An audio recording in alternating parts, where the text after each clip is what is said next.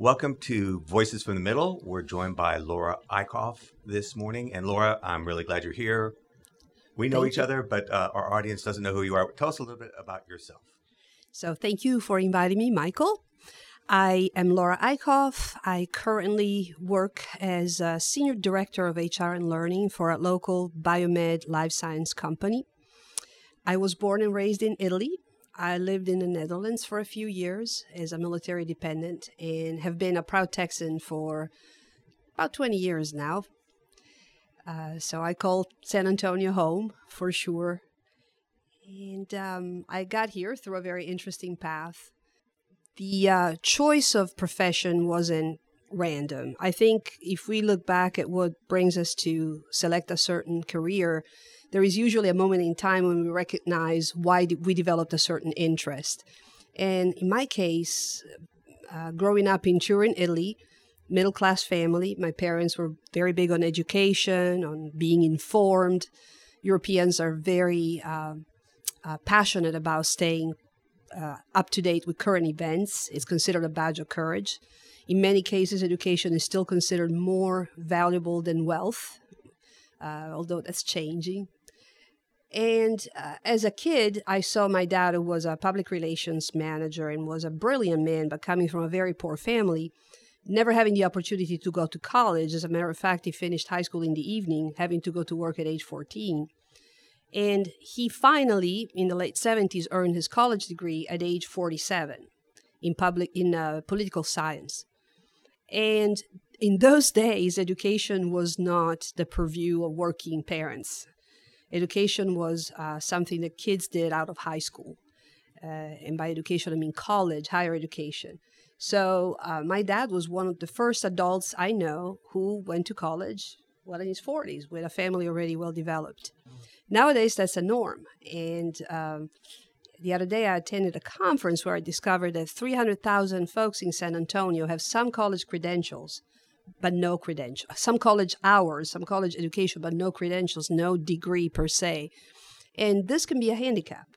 So, even though a lot is being said these days uh, about the paradigm of education versus experience, education is still a great uh, premium for those who pursue a corporate career. And uh, seeing my dad working during the day and going to school at night sort of ignited my, my interest in adult and uh, continuing education. And that was my first part, um, the first part of my career. So, as a military spouse, I worked for Army Education Centers and community affairs groups for a few years. And not until um, I decided to pursue my master's degree, which is in human resources, human resource education to be precise, I made the crossover to the HR side. So, that was my second um, career life. And when we retired in San Antonio, I actually uh, obtained my first corporate job. So I'm a late bloomer when it comes to that. But my focus has always been on primarily helping other adults find their voice, find themselves, obtain uh, opportunities to improve their lot through career and education, and bringing them together to share those experiences. Laura, one of the reasons I wanted to talk to you was, um, aside from the fact that you know I like you as a person, is that uh, it's easy to. Um, a lot of folks are interested in education, but um, again, one of the reasons you're here is that um, you're one of the few people I know that is, I think, a good manager. And the th- the whole theme of this podcast is about how difficult management is, I think, and yet how we give it very short uh, sh- short shrift. We fall in love with words like leadership, innovation, creativity. There's millions of books on that, but when it comes to management, it's kind of like ho hum. And yet, I find it's one of the more undervalued skills and very difficult. So I, I, I love the fact that you're an educator. You've got this commitment to uh, to education, but at the same time, you put yourself in a role that is demanding. So talk to me a little bit how you see this thing, how we think about management and compared to leadership and, and the challenges associated with it. Well, that's a great question and a great segue. There is a connection, although maybe not obvious. If you um, are uh, committed to helping others learn and develop and grow, your job as a manager is a natural evolution. We often forget that the essence of getting things done through others is what defines management. And the ability to influence them, to follow you in your vision, and to get things done for you spontaneously or with little prodding is the essence of leadership. So there are some parallels in uh, our ability to succeed as an educator and as a manager, although obviously there are other implications. So being a good manager, which is something I aspire to, I don't presume to have uh, arrived to that yet, but I'm working on it, entails caring. So the leadership aspect of management is important because it helps you focus on what your employees bring to the table. As a manager, I do subscribe to the traditional definition that if we have to be brief, right? Management is about getting tasks done, leadership is about influence people. So, influencing people and getting things done as a manager should come uh, together as, as, as one set of requirements. Every manager should find a voice to be a leader. Not all leaders are managers. So that's the main distinction. Mm-hmm. You can see leaders in the mailroom because they take initiative and are able to rally others up to get things done, even though they don't have the formal authority. But a manager, to be really effective, has to find uh, a way to create uh, a productive rapport with employees. Not only because they care about the employees, but because it's good business. So the reason why managing is difficult is because it doesn't come with a prescription book just like parenting, although we don't want to necessarily equate the two things. But the best advice I was ever given was my, my dear Dutch friend, who was the best manager and parent that I know. She worked for Shell in the Netherlands, and she always told me when I had my children were little to be a good mother, you need to give your kids good education, a good example, and all your love. And if you take that and translate it in what you do as a team leader, it can be very profound. If your employees know that you care, they'll forgive you your mistakes. They will give you the benefit of the doubt. You're unlikely to be accused of favoritism. And they will do good work for you because they'll be proud to show you that your belief in them is well placed. As a middle manager, there are different circumstances that come in addition to the ability to get things done through others and to get them done effectively because you know your people, you assign the right tasks to the right people, they complement your weaknesses. Um, there's the human element that makes people want to come to work because they respect you. You don't have to demand respect, you earn it. And you're humble. Humility is probably the most essential quality we can have as leaders, especially as servant leaders and especially if we uh, attempt to be transformational in that we want to make a difference in the lives of the people that work for us, with us, and around us. And sometimes managers, and I know we've had some conversations about this, do not get the full credit for the way they can and do impact the bottom line in their organizations. And I know you've been very uh, focused on understanding why there is so much emphasis placed on the top leaders of an organization. And we invest most of our development dollars on those individuals because they're the ones who are expected to produce the biggest return on investment. And yet, the conversation this is such a timely topic for us who work uh, as directors in organizations. The conversation nowadays, with markets rapidly evolving, product lines changing almost overnight, technology being almost impossible to keep up with, competition being fierce, companies are risking or are failing or are risking to fail, not because they don't have intelligent people with great complexity to process information, um, not because they don't have a strong set of values and even a vision. Not because they don't have shiny, great strategic plans. Based on data and anything that we need to project, you know, how we're going to achieve our our mission, but because there isn't enough emphasis on execution. And when we talk about execution, we mean obviously translating those shiny plans and those beautiful vision photos into quantifiable action and return on investment and opportunities for everybody to thrive within their organization, opportunities to influence the market, and maybe to be pioneers. So, one of the reasons why I've, lo- I've, I've loved being a director is because I am at that middle management level that is still very entrenched with operations. And um, you, you get to work on processes, designing them, refining them, improving them.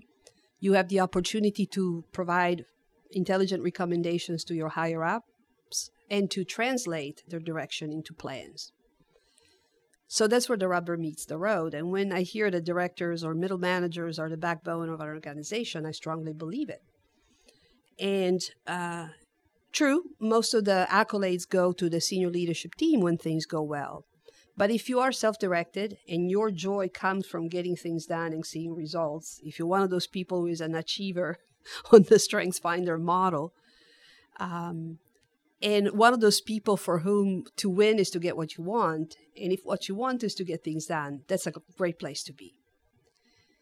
So that's the number one reason I like operating in that space.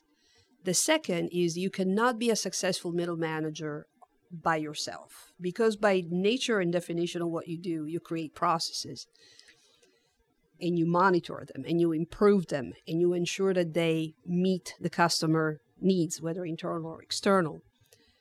That is seldom a one person job or one team job. Processes usually have cross functional implications. So, to be successful, you have to be very uh, careful with respecting the integration of what you do, considering your stakeholders, bringing them together, understanding their needs, negotiate, create win wins ensure that at the end of the day you have uh, their buy-in so that you're not going to try and push um, a process uh, on your own. And i learned from one of the leaders that we both know and i always quote this when uh, there is no process it becomes political. Mm. and it's so true. In the absence of a clear path we get things done using personal relationships, personal influence, and it's not as effective. It's not as enduring, and it may not uh, make you a popular person in the end. So to, to win that battle and lose the war is not worth it. I'm a strong believer that if you don't find a way, and that's much of what I do these days, is finding a way to bring together people that sometimes don't get along. They don't know what one another does. They're not interested because they're so busy focused on their own little silo. They're not interested in exploring the synergies that come with uh, this cross functional collaboration. And seeing them talk and build and conserve, sharing systems, sharing tips. Um, at the pace of today's market, without collaboration, social learning, and all the things that come with that, there is no execution. Execution becomes delayed, denied, and we cannot spend time constantly reinventing our strategy. At some point, we have to pull that trigger and maybe have mechanisms to um, monitor our progress. So, in, in a nutshell, that's what I like about middle management. It's an opportunity to concretely make a difference by translating strategic plans, by bringing people together to get things done, and by enforcing accountability.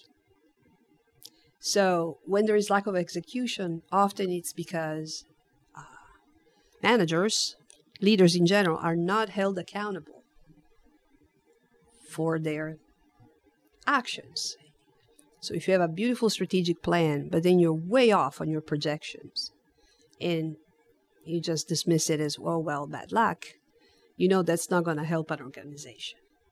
So the ability to be truly adults and to say, okay, I messed up here. This is not a good projection. Let's figure out a plan B. What is our contingency plan? Uh, how else can we appease this customer? How else can we get this product done by slightly modifying the specifications? Those are the conversations that need to occur. And it can only occur in a culture that is not punitive, uh, but where people truly work together to achieve solutions. That's really well said. I want to follow up on something you said about accountability because what triggered it was when you said punitive. And I think too often people think about accountability as, again, being um, uh, punishment or impending punishment. Like I'm not going to be accountable because I'm going to get, you know, in trouble or, or whatever. So how do you build a culture of accountability where it's, I hate the empowerment word, but where it's effective at least rather than punitive? Well, it's it's definitely challenging. And it's challenging because we're dealing with people where defensiveness is a natural response. Nobody wants to be in trouble. Nobody wants to be the one who makes a project fail. Um, we see that when uh, times are tough, as one of my coworkers always says, people start eating their own. So the blame game, uh, it's a survival game. I think the first step is communication and communicating desired outcomes and providing clear direction as what the expectation is so that it's easy then to trace the relationship between deliverables and results. There are times when egregious mistakes may be unforgivable, but for the most part, if people are working hard and are willing to take feedback and are coming with solutions to rectify the course, we can hold them accountable without destroying them. We learn more from our mistakes than we learn from from our successes. We we quickly move on from successes and we tackle the next challenge, which is probably a not so nice byproduct of today's environment, you know, market environment. You can only build a culture by practicing what you preach and sharing examples. Um, the most powerful question we can ask a leader is what is the biggest mistake you made and how did you get out of it and what did you learn? I think it's so powerful to be able to go to sleep at night and say, you know what, I took accountability for my mistake. I didn't blame my employee. I didn't hide behind them. I I did my best to fix it. And my experience has been true leaders with integrity, they'll appreciate that from their lieutenants. They'll uh, be less respectful of those who quickly tend to pass the blame. Since you brought it up, I was going to ask you a little bit later, but let me ask you now. If you, as a middle manager, what is one of the uh, failures that that you can recall that has made a difference that you learned from to make you a more successful manager at this point? So, I had a horrible project. It went horribly wrong. And it was a conversion, a payroll conversion. Many reasons uh, led to that. Specifically, the, the system itself that we had selected was uh, a dud. And although the producers were uh, the biggest payroll company in the world, they eventually had to take it off the market. They gave us something that wasn't working. Pair that with my relative inexperience as a manager where I felt that as the manager, I had to have all the answers.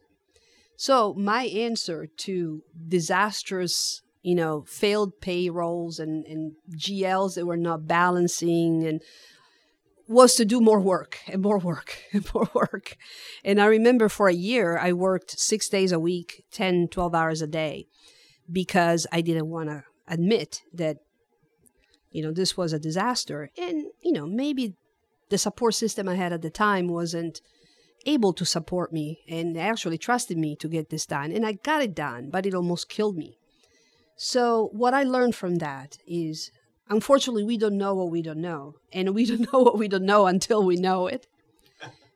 But when you're in over your head, there are always opportunities to get help. And you can go to your bosses and say, look, this is not working. I am doing my best. I think there's something wrong with the system. And they look at you, oh, maybe you're the reason because you're inexperienced. And I said, let me get somebody here that can fix this. Let's consider another solution. So sometimes you have to ask for help.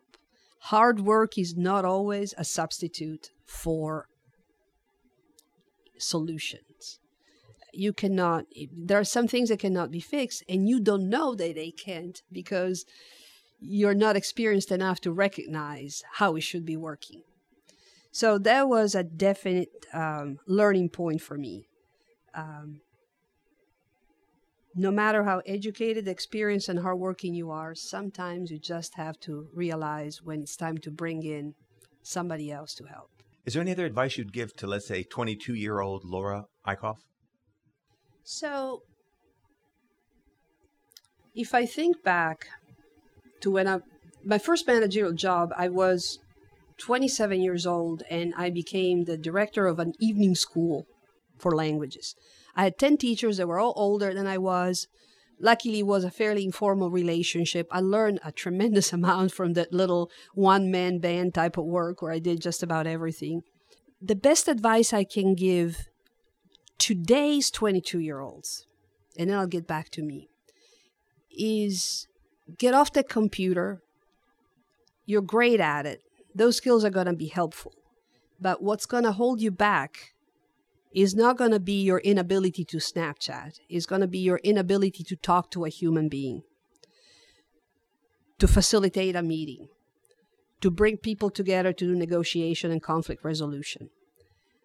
Get out there and meet real people. Get off the computer. As much as I love technology and I am on every platform you can think of, sparingly, but frequently Facebook, Twitter, Snapchat, Instagram. Um, what we're finding today in organizations. We just recently completed in my company an inventory of skill gaps that we have to be successful. And because we are a biotech company, we thought we'd hear, oh, we need better lab techs. Oh, we need to have more experienced phlebotomists. The top three skill sets that managers agreed upon from all different functions were number one, critical thinking and strategic thinking, communication skills, and self management, work ethic, you know, you name it. So they were soft skills, so to speak. And we tend to scoff at those because they, you know, they are perceived as expendable sometimes. But we also know from doing um, competency work as far as leadership that what derails our leaders is not their lack of technical knowledge. Once you reach a certain point in your career, let's assume you make it to director or VP level, even though you're an introvert loner, but you're excellent at what you do. Well, how are you going to move up from there if you have not developed that ability to interact with your team members, to have the difficult conversations, to motivate, to be visionary, to share your vision. So, the what makes or breaks a career to this day, despite uh, drones and in, uh, artificial intelligence and robots, is there always going to be a human component, at least for the foreseeable future. I'm sure maybe a few decades I, I will be proven wrong. But for those who are starting their career now, they're still going to need to know how to play well with others. They cannot be arrogant about their knowledge of technology and think their bosses are incompetent simply because they're not as fast with an Excel spreadsheet. And that's that's my biggest advice. To me personally, because of my path, um, I think I would encourage anyone, and I would encourage myself to be more confident earlier on to to uh, trust my instinct and um, um, take some risks a little bit sooner. But at the same time, I don't have any regrets because sometimes being patient and paying your dues can really help you. Would you recommend uh, management to a young person? Uh, there's there's other choices they might make as in terms of professions, but what would you say? What I would recommend, and I've seen some extremely effective young managers, right? We always have the outliers. But if we agree that effective management entails not only technical skills, but the ability to not use those technical skills, but to build others to use them, right?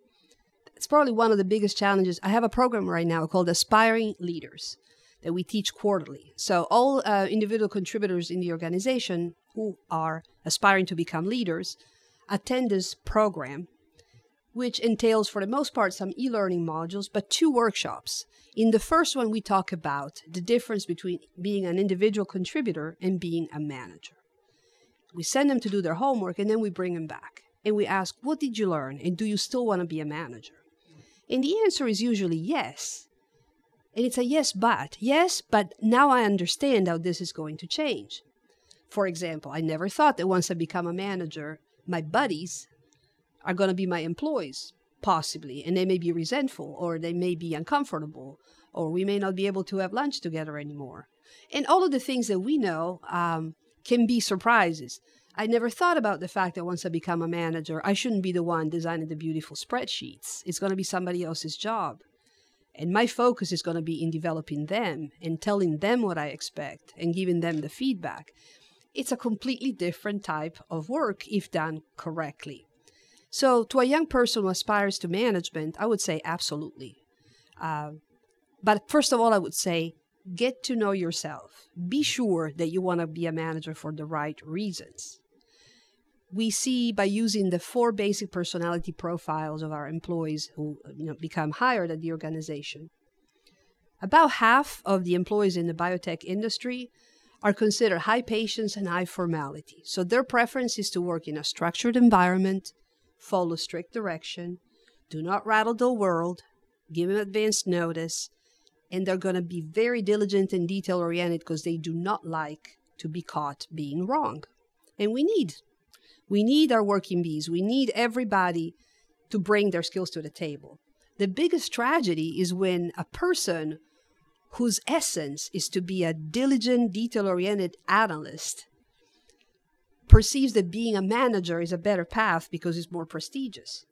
So it's the conversation we were having about astronauts, right? Not everybody can be an astronaut. Most people feel that having that visible high level title is the true essence of success. And it can be if that's what you want and who you are. But the worst, the biggest tragedy is pursuing something without having the right wiring, the right skill set, inclination, and motivation. Continue on, if you would, about the. Uh, you said half of your people. That was very interesting. Half of them are wired to be uh, more individual contributors. And what about the other? What are the other profiles? So the other two quarters are the so-called dominant personalities. It's not a nice word, but it means driven, and probably a good 50 to 75% of managers fall into one of those high dominance profile. Uh, research shows that managers in general tend to have drive, a certain amount of risk tolerance, independence. They would rather ask for uh, forgiveness than permission. And not necessarily because of an ego reason, because they really uh, cherish being responsible. They really cherish having the opportunity to make a difference, and maybe they're open to making some mistakes and correcting them later. Low patience means action orientation. Medium formality means Eh, I'll take some risks. Not great risks. I don't want to destroy my company. So the majority of managers fit in that profile. In or are high extroverts. And the high extroverts, who may or may not be high dominance, are the ones who are more motivated by status and prestige, but they're also motivated by helping people. So they're the most difficult ones to place. What happens is that as an extrovert, you truly care about people. I had a boss like that. She would go and meet everybody every day. How are you doing? You know, and I would make a beeline for my office. But and I'm an extrovert, but not to that level. Um, really caring. How are you? Uh, how's your family? But conversely, when you value people, you also value their opinion of you in some cases. So the people who are high extroversion and high dominance tend to be managers who are motivated by status, by a big office, by a nice car, a beautiful home, give me the title, right? And those are the managers that I would caution to stay abreast of new technologies, continue learning, because a few of the folks I know in that category stopped learning once they got the big title. They had people's approval and respect and admiration, and that they made it. The title was the goal, not the means. I want to ask you, since uh, we were talking a little bit before we started um, offline, that um, I was curious, given your background growing up in Europe, if it's a uniquely American phenomena where everybody wants to be an astronaut, everybody wants to be the CEO. Um, you know, as I pointed out, uh, when I went to NASA, I realized, or they, they told me that uh, right now there's a couple people circling around the planet in low orbit on the uh, space station, but it took about eighty thousand plus people to put them up there, and, and, that's a lot of folks for one person to be, you know, enjoying the ride around. So, so I think everybody wants to be in the space capsule, but as a practical matter, not all of us can do that, or and a lot of us don't want to do that. So, what is it about us that you think that we don't want to be the the big cheese? Well, if I look at the American culture and just looking at the all the studies that um, uh, Hofstede, Professor Hofstede, made about IBM and how the different corporate cultures are in each country, and he studied like 180 of them.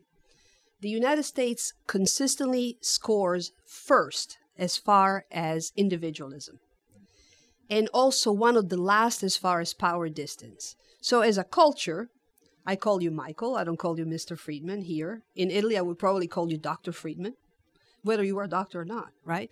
So we. Um, I like see, I will do that going forward. But he, here in the States, um, the culture is more competitive. And at the same time, power is not seen as unattainable. We are allowed to call our bosses by their first name. If you go to other countries, Mexico being a prime example, you don't question your boss. You never say, oops, uh, I think that's incorrect. Korea, think of the Asian cultures, right? The power distance is huge. So, depending on the culture, the one thing that's common is there is a perception that having the top title is is a good thing, is is something to aspire to. Um, the what I go back to is two things. What is personality? So you're going to have your high extroversion, high dominance people who are motivated partially by what they put on the business card and show their mom or their neighbor. So that's to me a primary universal impulse, right? The if we look at the Maslow needs hierarchy, self actualization is at the very top. So we all share in that, although it means different things to different people. And that's not tied to culture. So there's a human impulse that wants us to be the best that we can be. For some, it may be to own a Ben and Jerry liquor store and or ice cream store. And to others, it may be being a CEO. And then culturally, um, depending on, on the country, um, I think the difference is a lot of people don't feel like they can aspire to that the, the, the one thing in which the United States still excels is the land of opportunity. And that's where it, uh, it lies. It lies in the fact that you see power as attainable because you get to call your boss by his first name. You get to beat him at golf if you go and play. Uh, you may go shopping with her. It's a lot different in countries where the power distance is much more pronounced. And uh, maybe ambitions have to be tamed because of that. It's very interesting. And what I hear you say, it's important for people to understand and know themselves so they can see what motivates them to be a manager. Is it just going for the status or power, or is it really um, a thing that is authentically? In the predictive index methodology, and the predictive index is the only fully validated, one of the few fully validated uh, assessments that tells us, based on the employee's personality, how we can predict their behavior. And it consists of three parts. The first one is it is self reported, the way the employee sees herself or himself. The second is how the employee feels they have to appear to show up in the workplace to be successful. And the third one is a synthesis. So I see dozens of these, and I'm always a little surprised when I see that some folks have a self perception that is quite different from their self that's the image that they want to project. I feel that must be a painful life. Right if you constantly have to come across as more decisive so you can be a manager, or more patient so that you will not rattle the boat, or more formal because your creative nature is not going to be appreciated. That's my, my wish for every young person joining the, the workforce is take some time to understand who you are, what you're good at, and what you're willing to compromise. Hmm. If title is what you really want, but it's not what you're cut out for, think twice because it's painful to live a life that is chosen not because of who you are naturally, but because who you want to be to impress others. That's really well said. Laura, as you reflect now on your at this point in your career, you're not done yet, but uh, to this to this point, what are you most proud of as uh, your your the accomplishment that stands out for you as a as a mid level manager?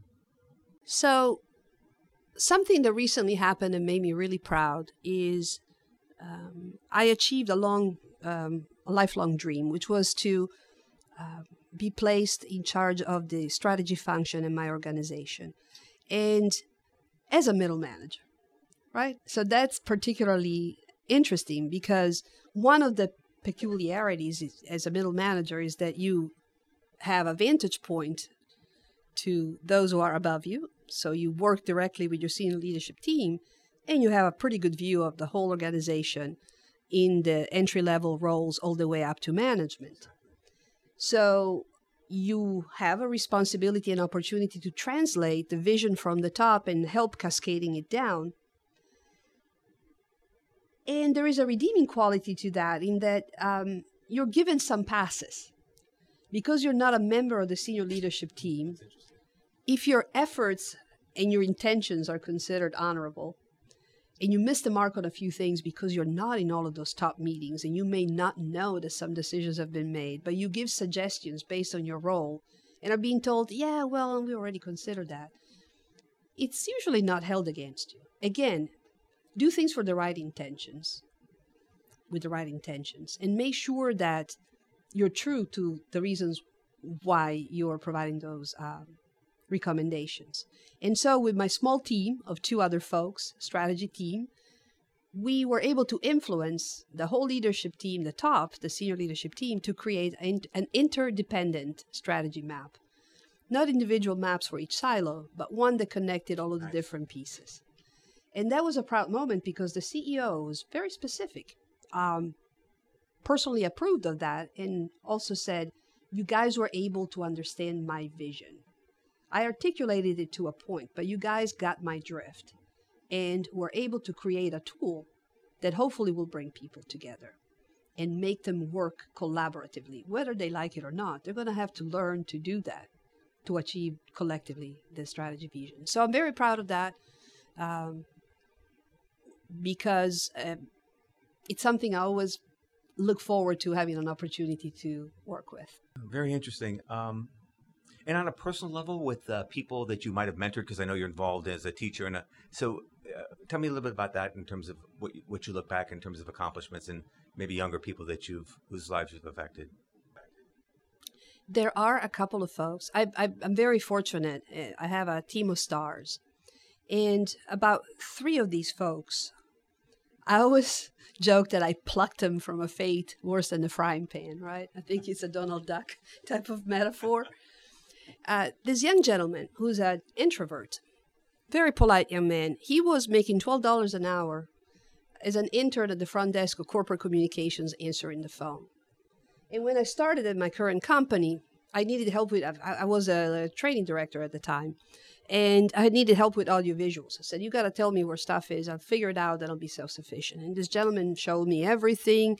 You know, it was late 20s, and uh, um, young man, very polite, very professional, always responded timely, good work. And I remember telling him, Hey, Ryan, man, I just wish you had some kind of education background or HR because I need a technical training specialist. And you seem to have the right skills. But, and he said, As a matter of fact, I'm a second grade teacher by trade. I tried it and realized that kids were not my thing. That's why it's so important exactly. to know yourself, right? And I said, Bingo. So since then, he's had three promotions, and we realized that really teaching wasn't his thing. But he's an incredible analyst. He's getting his PMP certification. He's going back to college to get a master's in data analytics. He's our HR information system specialist. So that's one one guy. Another lady, her only resume was troop leader for Girl Scouts. 40 year old, just got her HR degree, super dynamic. Uh, a mess. You see this lady dressed like almost like a gypsy, right? Uh, beautiful, spontaneous person. You would never peg her for an HR job. Well, she is amazing, amazing, amazing employee. She came in. I was able to influence my leadership and say, I think she would be a great compensation person. They wanted to place her in recruitment, thinking, mistaking her sociability for uh, patience with people. Now, that, that, that was not my assessment. Uh, works great with others, but her ability to put together compensation models, to communicate them to the tough customers, to design processes, to learn new technologies, just amazing. Uh, very, very proud of her, and she has a great career ahead of her. You have you have to spot the talent, and it gives me great joy to think this guy could still be answering phones. And he had all this raw talent and, and, you know nobody recognized it or they felt he was too quiet or who knows. He would not have emerged by himself because that's not his nature. In your in your role as manager you could spot that and and help make a difference there. Great. Laura um, any other ground that we might have passed over or any other comments you want to make about life as a manager or how you see things? Well the one thing that I think is important that I live by, I would say two things, two things that I've learned. One that I've pretty much had probably already hardwired in me is never stop learning. No matter what your title is, no matter how much money you, you make, whether you're retired or actively employed, whether you're a consultant or a corporate head, never assume that you don't need to learn. And today that's even more true continue reading, continue getting certified, um, explore new grounds, ask for new assignments, stick your neck out. Um, that's one of the big things that that and, and the other the one that I've particularly embraced now and that I haven't learned very long ago is be good to yourself. I know a lot of folks that burn the midnight oil all the time they always look exhausted. They're always on some kind of diet with no sugar, no protein. I don't know what they eat. One of them works for me, and I said, Dude, have a steak. Well, I'm on this fast and on this thing. Get seven hours of sleep every night. Eat three meals. Go to the gym. Do some yoga. And you'll see that your energy level will be so much better and you can get your work done in 10 hours a day. Do the 80 20, follow the 80 20 rule. I found that because I used to be one that I would skip meals and said, okay, I'll stay up all night. It doesn't help. Eventually catches up with you. The quality of your work suffers, your relationships suffer. When we talk about work life balance, sometimes people scoff, say, oh, work life balance is only for the folks who don't want to work hard enough. And I think it's very incorrect to look at it that way. So if I can create opportunities for my direct reports to occasionally work from home, um, to take care of their kids while they're in school and having events, I think it pays off in spades. Be, care, be, be, be kind to yourself, take care of yourself, and your work will show it. It's not quantity, it's quality. Laura, any other anything else? I um the only thing that I wanted to go back to is reminding. Um, you had asked me to, to, to mention a book. Right. One of the things we share is an interest in reading, and uh, you're a reader, uh, and uh, and continuously learning, right? Yes. So talk to me a little bit about that. So I brought a book called Execution: The Discipline of Getting Things Done.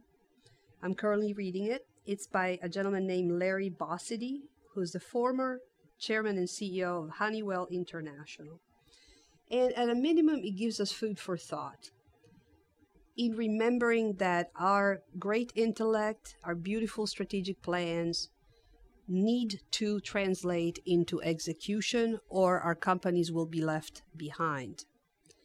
And as we were mentioning before, creativity is one of the skills or competencies that are most at a premium nowadays and that top leaders look for We want the innovators. We want the people to think outside the box. And we need that. But those people are even more valuable if, besides having these brilliant ideas, they can come to us with a plan to make them happen and not assume that somebody else will have to figure out a way.